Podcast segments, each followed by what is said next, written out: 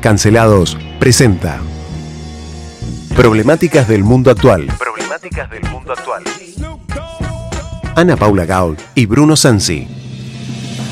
Noticias internacionales del día y el fin de semana analizadas en contexto. The first thing you need to know about Boris Johnson is he's a liar. Eu não vou esperar fuder minha família toda. Eu quero todo mundo armado. Todo mundo armado. Женщина, мужчина, мужчина. Мама – это мама. Отец – это отец. y nos sentimos muy identificados con todo lo que fue de la revolución hasta el presente. Mr. Speaker, I want to apologise. He's not apologised. He's sorry because he's been caught. Y ayer Juan Domingo Biden I'm a friend of Sarah Connor. Argentina se convierte en puerta de entrada para que Rusia ingrese a América Latina de un modo más decidido. Operación en estudio Nicolás Torchelli. I'll be back. Muy buenas tardes, querida audiencia. Bienvenidos a una nueva emisión de Problemáticas del Mundo Actual. Hoy tenemos bastante noticias para comentar en este lunes bastante movidito después de un fin de semana de muchas tensiones, de elecciones, que bueno, ya vamos a estar comentando. Junto a mí se encuentra el señor Bruno Sansi en la operación, el señor Nicolás Torchelli y Ana Paula Gaud, quien les habla. Bienvenido Bruno, ¿cómo estás? Bienvenido. A ver, Nico, ponenos brasileros.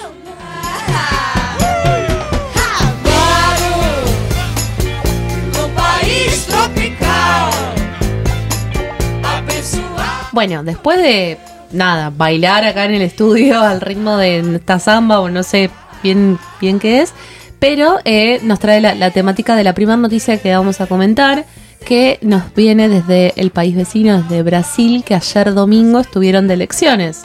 ¿Y qué pasó? Y mira, ganó en primera instancia. Entre comillas, ganó porque... Sí, ganó con, con más del 4% de diferencia. El señor Lula da Silva eh, sacó por encima del 48% prácticamente. Y Jair Bolsonaro. Contra un 43 y pico. Sí, 43 y pico, casi 44. El tema es que hay en este momento casi 6 millones de diferencia a favor de Lula. Y esto... Todo esto indica que a fin de mes irían a balotaje. Exactamente, va a haber balotaje. Lo que no se sabe es qué va a pasar en la segunda vuelta. Y te digo que no se sabe y te digo que las encuestas daban vencedor a Lula. El tema es ¿En primera que- vuelta o en balotaje? y ese es el tema, Claro. que muchas de las encuestas llegaban a dar en primera vuelta hasta un 15% de diferencia. Y ese 15% no, No- no se logró.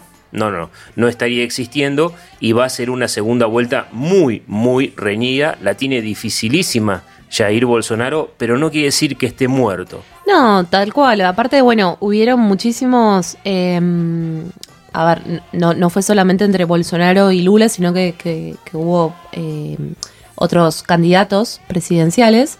eh, y ahí, bueno, un- uno va analizando, bueno, los votos de fulano se van a ir para Lula, los votos de Mengano para Bolsonaro.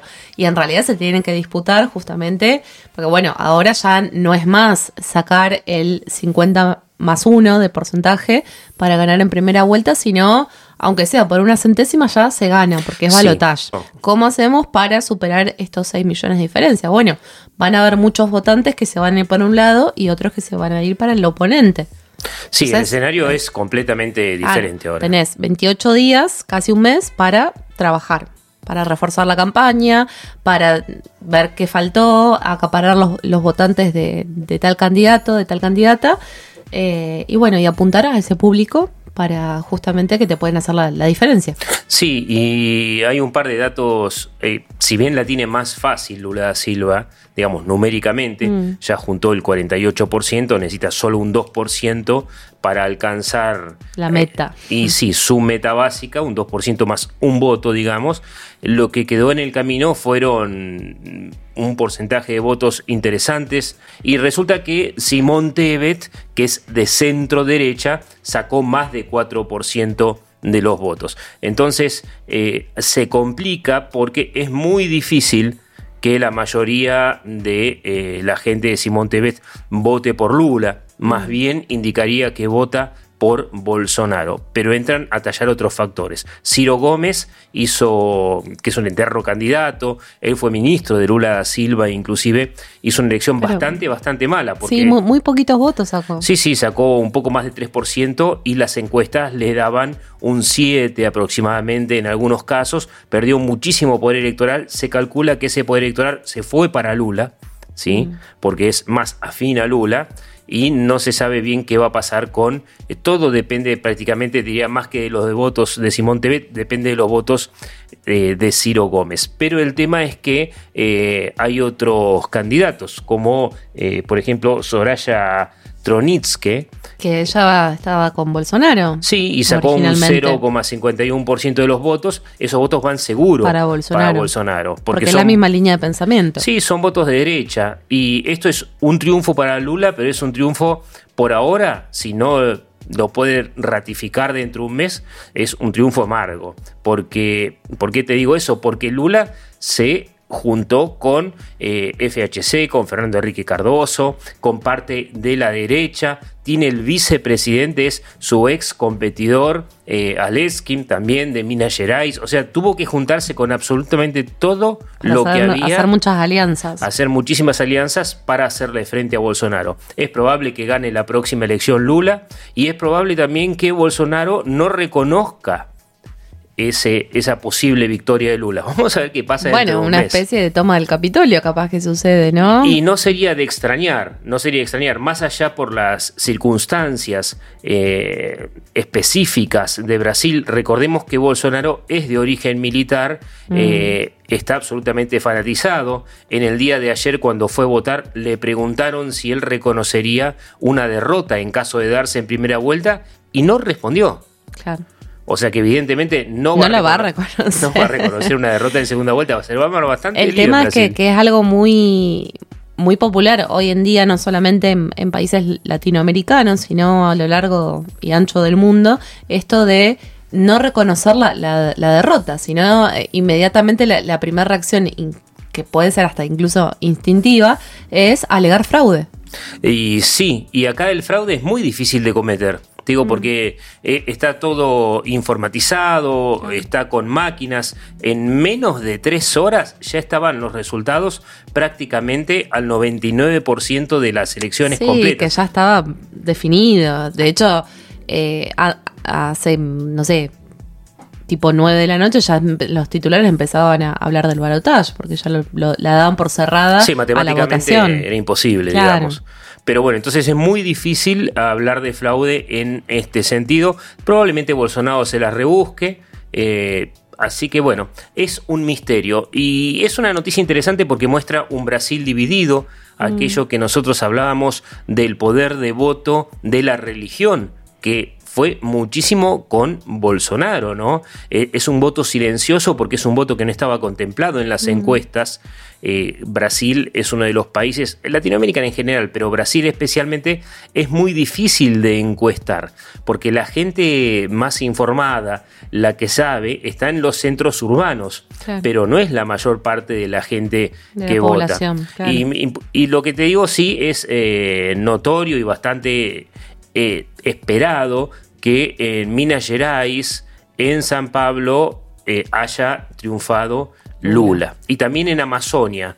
Ahora me extraña Rondonia y otros lugares. Yo creo que el nordeste mm, definió. Tuvo más votos Lula en muchísimos votos, no digo más votos, muchísimos votos en las regiones pobres, o sea, donde cunde la miseria. Es interesantísimo esto que está pasando, pero habla de un Brasil dividido, Mm. de un Brasil bastante extremo, de un Brasil en el cual Bolsonaro consiguió recuperar camino de la mano de eh, la economía.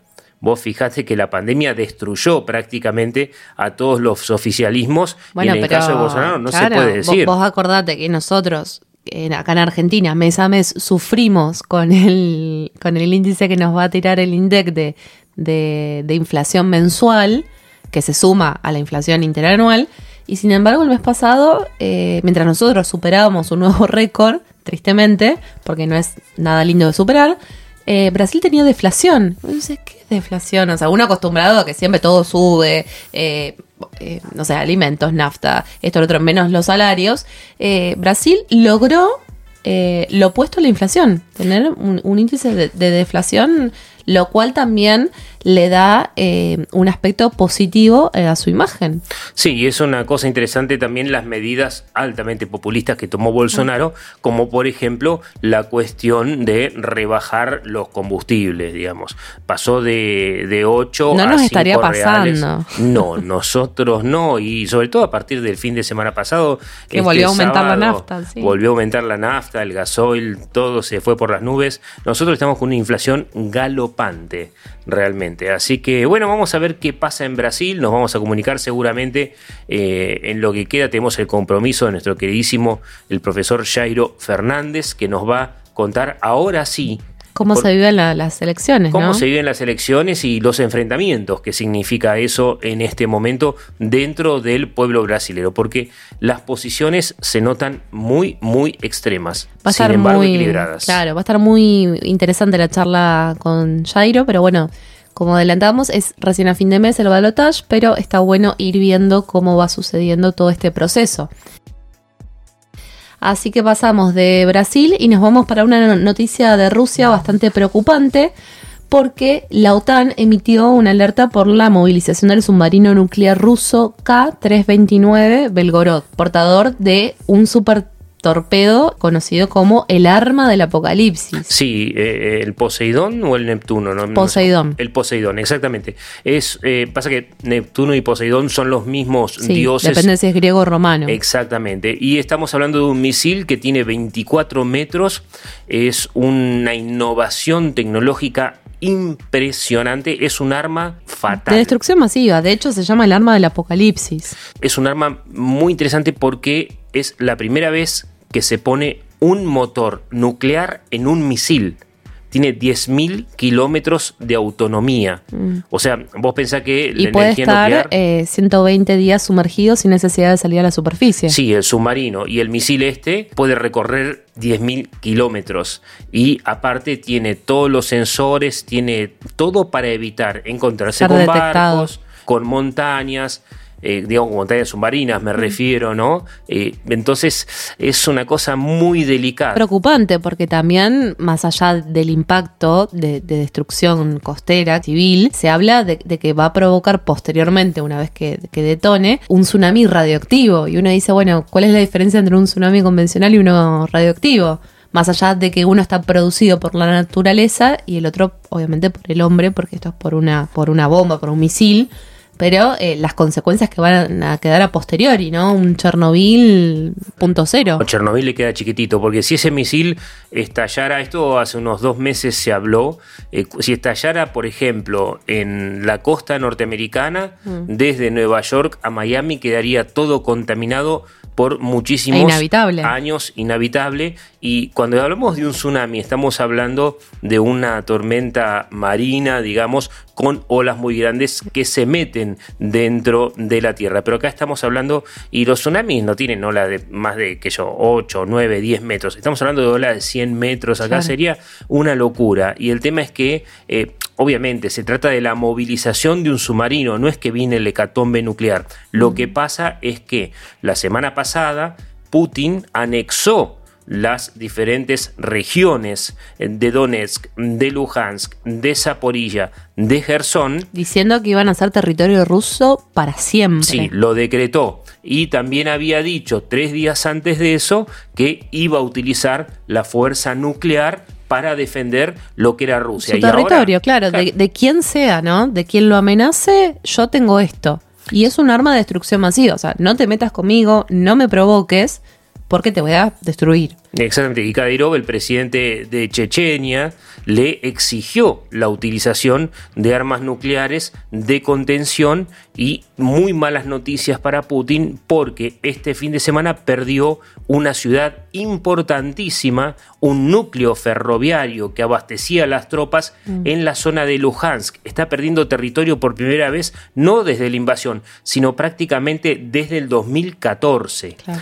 Así que las cosas se están calentando Se mucho. están calentando mucho y además de, de- de la amenaza, ¿no? De, de todo lo que estuvimos hablando que puede llegar a producir, eh, lo preocupante es que esto larga el disparador a, lo- a los demás países para replantearse el sistema de seguridad, porque es algo que es indetectable, que no te lo rastrean, o sea, eh, es bueno cambiar todo el sistema de seguridad, porque si vos me llegas a disparar con esto... Es como un cohete. Mm. De esos que andan por el aire, digamos como un cohete de esos que se va al espacio, un misil balístico intercontinental, pero submarino. Claro. Solo que más poderoso porque está propulsado por energía atómica, mientras que los cohetes están propulsados por combustible sólido.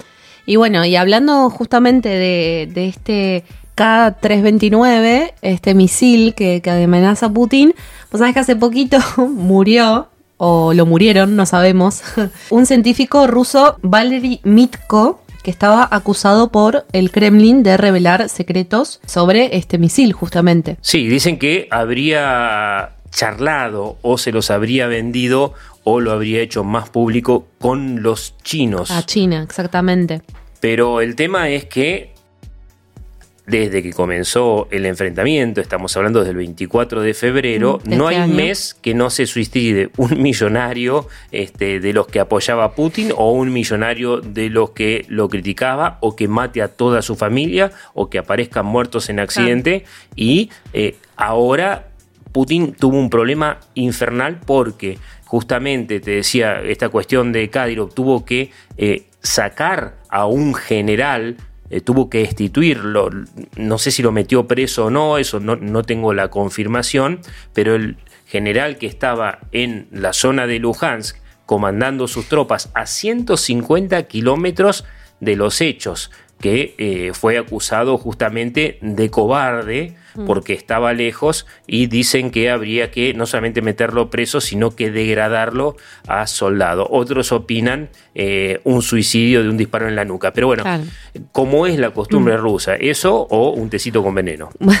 Bueno, justamente este hombre que se llamaba Valery Mitko, igual era un hombre de 81 años, una persona muy inteligente, experto, especialista en hidroacústica, es el tercer científico eh, del país, o sea, de, de Rusia, eh, acusado de alta traición por el Kremlin que a los pocos días aparece muerto.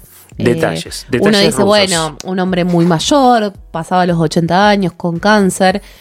Pero bueno, como te digo, uno puede ser coincidencia, ya tres es sospechoso. Y parece que tuvieran una ayudita importante a la hora de morirse. Pero bueno, eh, pasamos a una noticia que nos llega desde una isla muy lejana, A ver, desde Nico, Cuba. ponenos Caribe, Nico, ponenos Caribe. Vamos a ambientarnos un poquito.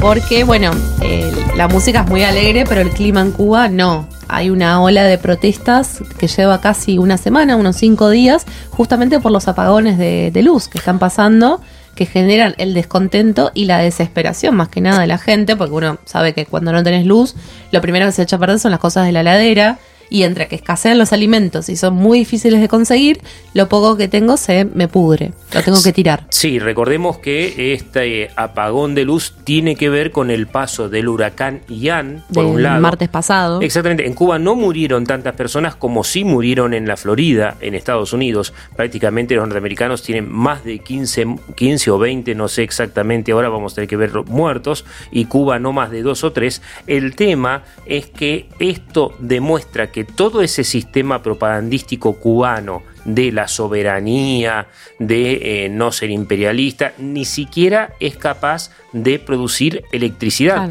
Porque en Cuba no es el mismo caso que pasó en Puerto Rico o en Florida, donde en Puerto Rico estuvieron un día sin luz y en Florida estuvieron horas. Inmediatamente vuelven a prender eh, las centrales y... Todo vuelve a la normalidad. Exacto, acá, Acá no está sucediendo eso y genera más descontento porque, a ver, las movilizaciones en realidad vienen desde eh, julio de- del año pasado, desde el 2021, cuando eh, la juventud salió a manifestarse por primera vez en ya hartos de eh, 62 años de castrismo. Sí, de Porque más allá de que ahora esté Díaz Canel, es funcional al régimen castrista. Eh, la gente está muy enojada, está muy descontenta y eh, se está manifestando pues está harta. Sí, y, Y tienen hambre. Sí, y la policía está reprimiendo violentamente, otra vez presos, jóvenes golpeados. Porque la policía se está infiltrando en estas manifestaciones vestidos de civil y a quienes filmen o, saquen fotos de las protestas se los llevan detenidos. De esto igualmente van a hablar mañana martes nuestro compañero Ulises Loskin con nuestro amigo e invitado Amador Ruiz Muñoz, que va a desarrollar con mayor profundidad. Eh, él es un cubano viviendo en la Patagonia que nos van a hablar bien de, todo esto que está sucediendo en la isla y de este clima de descontento que se suma ahora con, con los cortes y apagones de luz. Sí, y va a hablar también de eh, las propuestas políticas que están surgiendo por parte de los exiliados y que están discutiendo dentro de Cuba como alternativas pacíficas a una transición hacia una posible democracia desconocida, democracia en Cuba y oposición a este gobierno militar. Y hablando de elecciones, te cuento así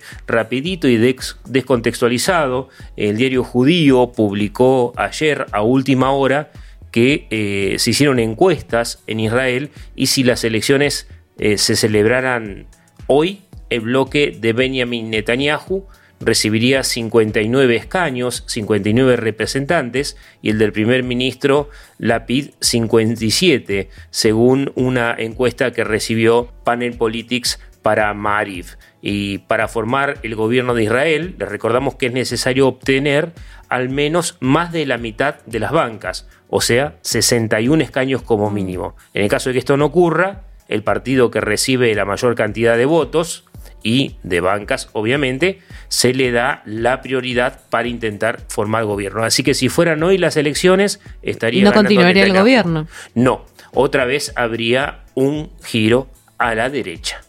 Una cosa interesantísima, como para variar. que no es ajeno a lo que está sucediendo en el mundo. El lunes pasado comentábamos el, el ascenso de, de Meloni, la primer, primer ministra de, de Italia. Y bueno, Giorgia Meloni. Giorgia Meloni, y bueno, y es que generalmente no es raro que después de una crisis como vivimos a nivel sanitario y a nivel so- social, como la, la pandemia por el COVID-19, no es de extrañar que después de, de una crisis y de una recesión económica ascienda a la derecha.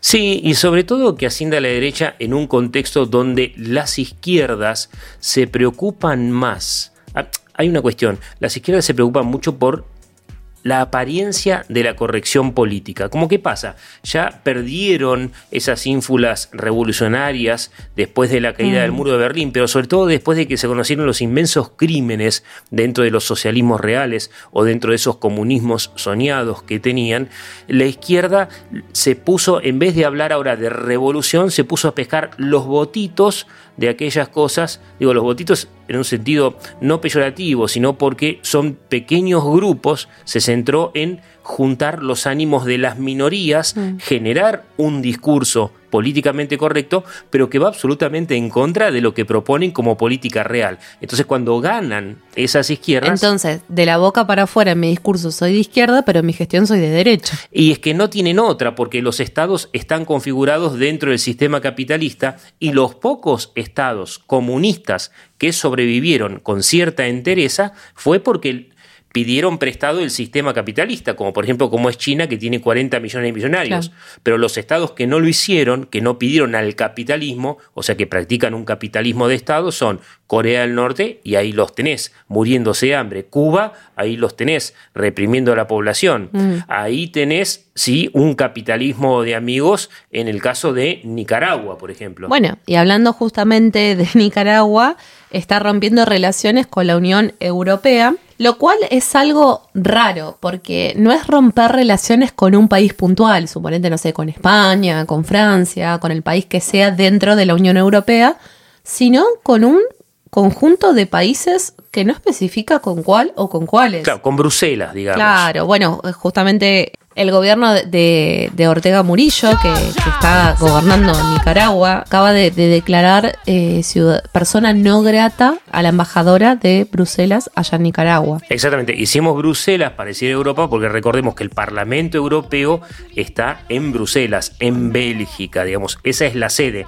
Pero, eh, ¿por qué lo hace? Por las críticas muy duras que recibió Mm. por parte de la Comunidad Económica Europea con respecto a la cuestión de los derechos humanos, a los presos políticos, a las torturas. Recordemos que Nicaragua está en una democracia aparente, es un régimen muy dictatorial el que vive y es algo que queda entre familia, Sí. eh, en, en la familia esta de, de Ortega Murillo, ¿no? Sí, y todos los que son sus aquellos que los confrontan políticamente terminan presos. La oposición no existe porque está tras las rejas. Y los aliados, ex aliados, también están tras las rejas. Mm.